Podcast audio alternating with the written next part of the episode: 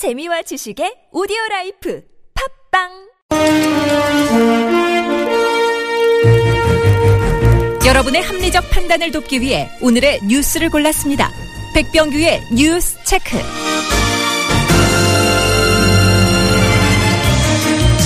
네, 시사평론가 백병규 씨와 함께합니다. 어서 오십시오. 안녕하십니까. 네, 첫 소식은요. 네, 이 대통령 직속의 이석수 특별감찰관, 이 지난 7월 이 미르재단과 K스포츠재단 그 보금 그 청와대 배우설과 관련해서 안종범 청와대 그 정책조정수석에 대해서 그 대사에 착수했던 이렇게 알려졌는데요. 네네. 한겨레가 그 오늘 그 특별 특별감찰관실 그 관계자의 말을 빌어서 이제 이같이 보도를 했습니다. 예. 이 7월 28일 그 TV 조선이 미르재단이 그 삼성과 현대 등 그 16개 그룹으로부터 그 두 달 만에 그 486억 원을 모았다고 보도한 직후였는데요. 네. 네, 이석수 그 특별감찰관의 그 지시에 따라서 그 감찰반원들이 이들 재단의 그 기금을 출연한 몇몇 기업 관계자들을 이제 직접 만나서 출연 이유, 과정 등을 이제 그 조사를 했다고 그러네요. 예. 어, 그러니까 이제 그 과정에서 이제 기업 관계자들이 먼 산만 바라보고 한숨만 쉬었다. 음. 이제 이런 보고도 있었다고 하죠. 그러나 이 내사는 이석수 그 특별감찰관이 그 사표를 내면서 결국은 그 중단이 됐다고 하죠. 이게 이제 우병우 수석 사태 때 청와대가 강도 높게 이석수 특별감찰관을 비판을 했었고요. 결국 사표까지 갔는데, 근데 그 이유가 사실은 이것 때문이다 이런 지적도 나오고 있어요.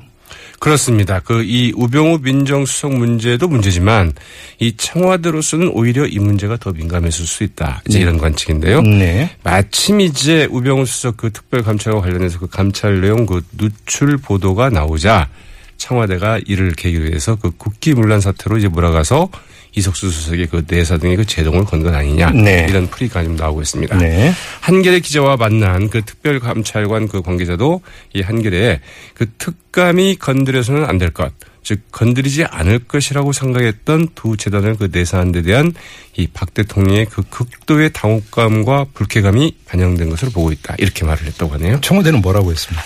네, 청와대 반응은 한마디로 우리가 어떻게 할 수 있겠느냐 이런 이야기인데요. 이 정영국 그 청와대 대- 대변인 오늘 그 기자들이 이제 그 한겨레 보도 내용에 대해서 이제 확인을 이제 요청을 하자 이 특별 감찰관실에서 하는 것을 우리가 어떻게 알겠나 알수 없는 건 아닌가 예. 이제 이렇게 얘기를 했습니다. 그러나 네.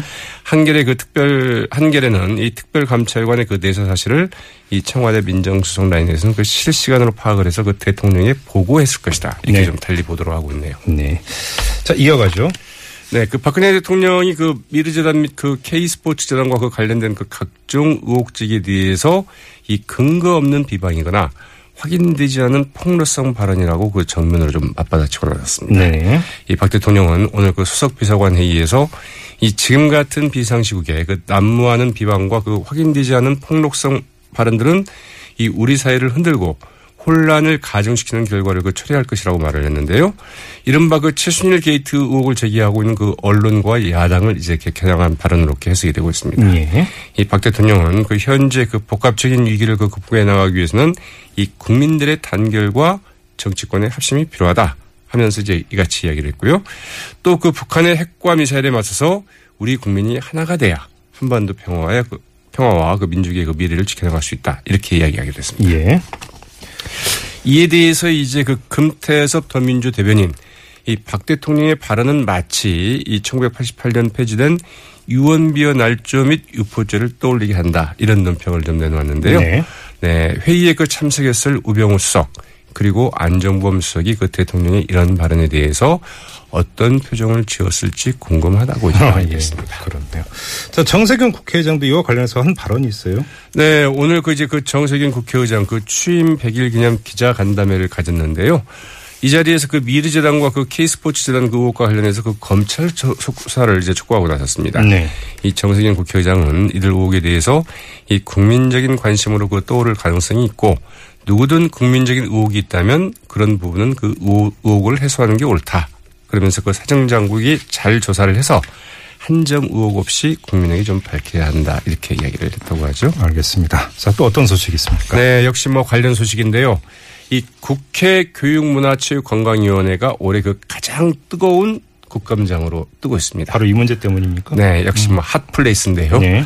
네, 이 미르재단과 그 K스포츠재단 그 의혹을 다루게 되기 때문인데 그러나 가장 조용한 국감이 될지도 모르겠습니다. 네. 왜냐하면 어, 이 증인 채택 문제를 놓고 서로 그 여야가 전혀 합의를 이루지 못하면서 증인 채택 지금까지 단 한 명도 되고 있지 않기 때문인데요. 네네.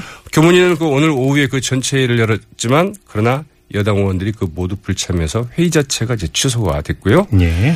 이들 그 재단 의혹과 관련해서 그 야당은 두 재단 관계자와 그 모금을 주도한 그 정경련 그 전현직 부회장 그리고 그 개입 의혹이 제기되고 있는 이제 그 최순실 씨 등을 그 증인으로 채택을 하자. 이렇게 이야기를 하고 있는데 네. 새- 새누리당 무슨 소리냐? 민간 부분에 일에 왜 우리가 왈과 왈부해야 되느냐? 이러면서 단 한 명의 그 증인도 채택할 수 없다는 입장을 이제 어, 견지하고 있다고 하죠. 참 이게 어떻게 귀결 낼지 모르겠어요. 네, 그 일단 증인들을 불러서 좀 들어보면은 좀 뭔가 좀그 이게 맞는 것인지 안 맞는 것인지 그러게요. 네. 어, 좀 드러날 것 같은데 말이죠. 네. 자 다음 소식 이어가죠. 네, 이 국민의당이 그 김재수 농림축산식품부 장관에 대한 그 해임 건의안 그 제출 약속을 이제 깨지 않았습니까? 네네. 여기에 대해서 뭐 당연한 것이지만 이 새누리당계가 그 야당의 반응이 아주 크게 대조적 엇갈리고 있죠. 예. 이 정진석 새누리당 원내대표 오늘 그 최고위원회에서 이 성숙한 국정 책임 의식에 존경과 감사를 드린다. 이렇게 지켜세웠다고 하고요. 네. 이 정진석 원내대표는 그 국민의당 그 대부분의 그 의원들도 이 북핵과 지진 문제로 이 국민들이 그 걱정하는 와중에 이런 것까지 제출하는 것이 옳은 거냐며 그 반대했다고 한다면서 이제 이같이 이야기를 했습니다. 네네.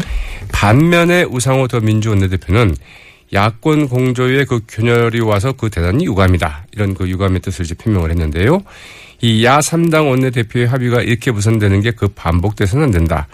야권 공조는 그 여소야대를 만든 그 국민의 명령인데 이렇게 균열이, 와, 균열이 와서는 안 된다. 이렇게 이야기를 했고요. 예. 이 국민의당이 그 당론으로 결정을 하지는 않았지만 국민의당 소속의 그 다수 의원들이 해임 결의안 표결 참여에 그 동참해 주기를 바란다. 이렇게 이제 얘기를 했는데요. 네. 과연 결과가 어떻게 나올지 좀 지켜봐야 될 것 같죠. 네. 지진 관련 소식도 있죠. 네. 이 지진이 그 심야에 발생했을 때 기상청장이나 차장, 환경부 장관이나 그 차관에게는 가능하면 다음날 아침에 보고하라. 예? 이게 무슨 얘기입니까? 네. 이 기상청의 그 국가지진 화산센터의 그 운영 매뉴얼에 그렇게 돼 있다고 합니다. 그래요? 이 예. 국가지진 화산센터 그 운영 매뉴얼을 보면은 이 기상청장과 차장에게는 그 지진 탐지 후 15분 이내에 그 전화를 보고를 하도록 돼 있고요. 예. 이제 상급 기관인 그 환경부 장관과 차관에게는 그 필요한 경우에 이제 15분이 지난 뒤에 지금 보고하도록 돼 있다고 합니다. 네. 그러니까 먼저 이제 그 기상청장과 차장이 빨리 음, 알려야 된다 이런 네. 얘기죠. 그런데 이 환경부 장, 장관과 그 차관은 물론이고 기상청장과 차장 에게도 그 심야 시간에 지진이 발생했을 경우에 가능하면 다음날 아침에 그 전화 보고하라. 15분 이내 보고는 낮에 근무 시간대 네, 얘기하는 하고 거니까. 네. 밤에는 그 주무시고 계시니까 가능하면 깨우지 말라 이렇게 돼 있다고 그러는데요. 예. 자, 이 더불어민주당 강병원 의원 이렇게 얘기했습니다. 온 국민이 그 공포에 떨고 있을 때 그 장관들은 꿀잠을 잘하는 말이냐? 예. 아, 국민들은 좀 각자 도생할 수밖에 없다는 말이냐? 이렇게 시작을 했다고 아니 그러죠. 근데 정말 믿기지가 않는데 매뉴얼에 이렇게 적혀 있는 거 맞습니까? 맞습니다. 그 저도 그걸 봤는데요. 예. 매뉴얼에 그렇게 적혀 있습니다. 그래서 아, 그래요? 사실 이런 것들이 문제죠. 이 관료주직인 발상들. 네. 네, 짧게 한 소식만 더 전해주세요. 네, 이 쌀값 하락을 방지하기 위해서 그 절대 농지로 불리는 그 농업진흥지역 해제 요건을 예. 25년 만에 그 대폭 완화하는 방안을 추진하고 있다고 하는데요. 네. 이 정부와 그 청와대 그 새누리당 어제 그 삼청동 그 총리 공간에서 그 고위급 협의회를 열었는데요. 이 추곡 수매량을 늘리고 그 쌀 소비 진저책을 마련한 한편으로 그 장기적으로 농업진흥 지역을 해제하는 방안을 추진하기로 했다고 이제 밝혔습니다. 예, 네. 이렇게 되면 이 절대 농지로 묶여 있던 농지 또 개발 또 들어가는 거 아닙니까? 네, 그렇죠. 당연히 이제 그렇게 되면은 예. 이쌀 재배 면적을 줄이겠다는 것이겠지만 이 농지가 줄어드는 것은 물론이고 식량 자급률의 그 추가 하락 네. 거기에다가 부동산 투기 네. 난개발 우려된다고 하죠. 알겠습니다. 자, 시사평론가 백병규 씨와 함께 했습니다. 고맙습니다. 네, 고맙습니다.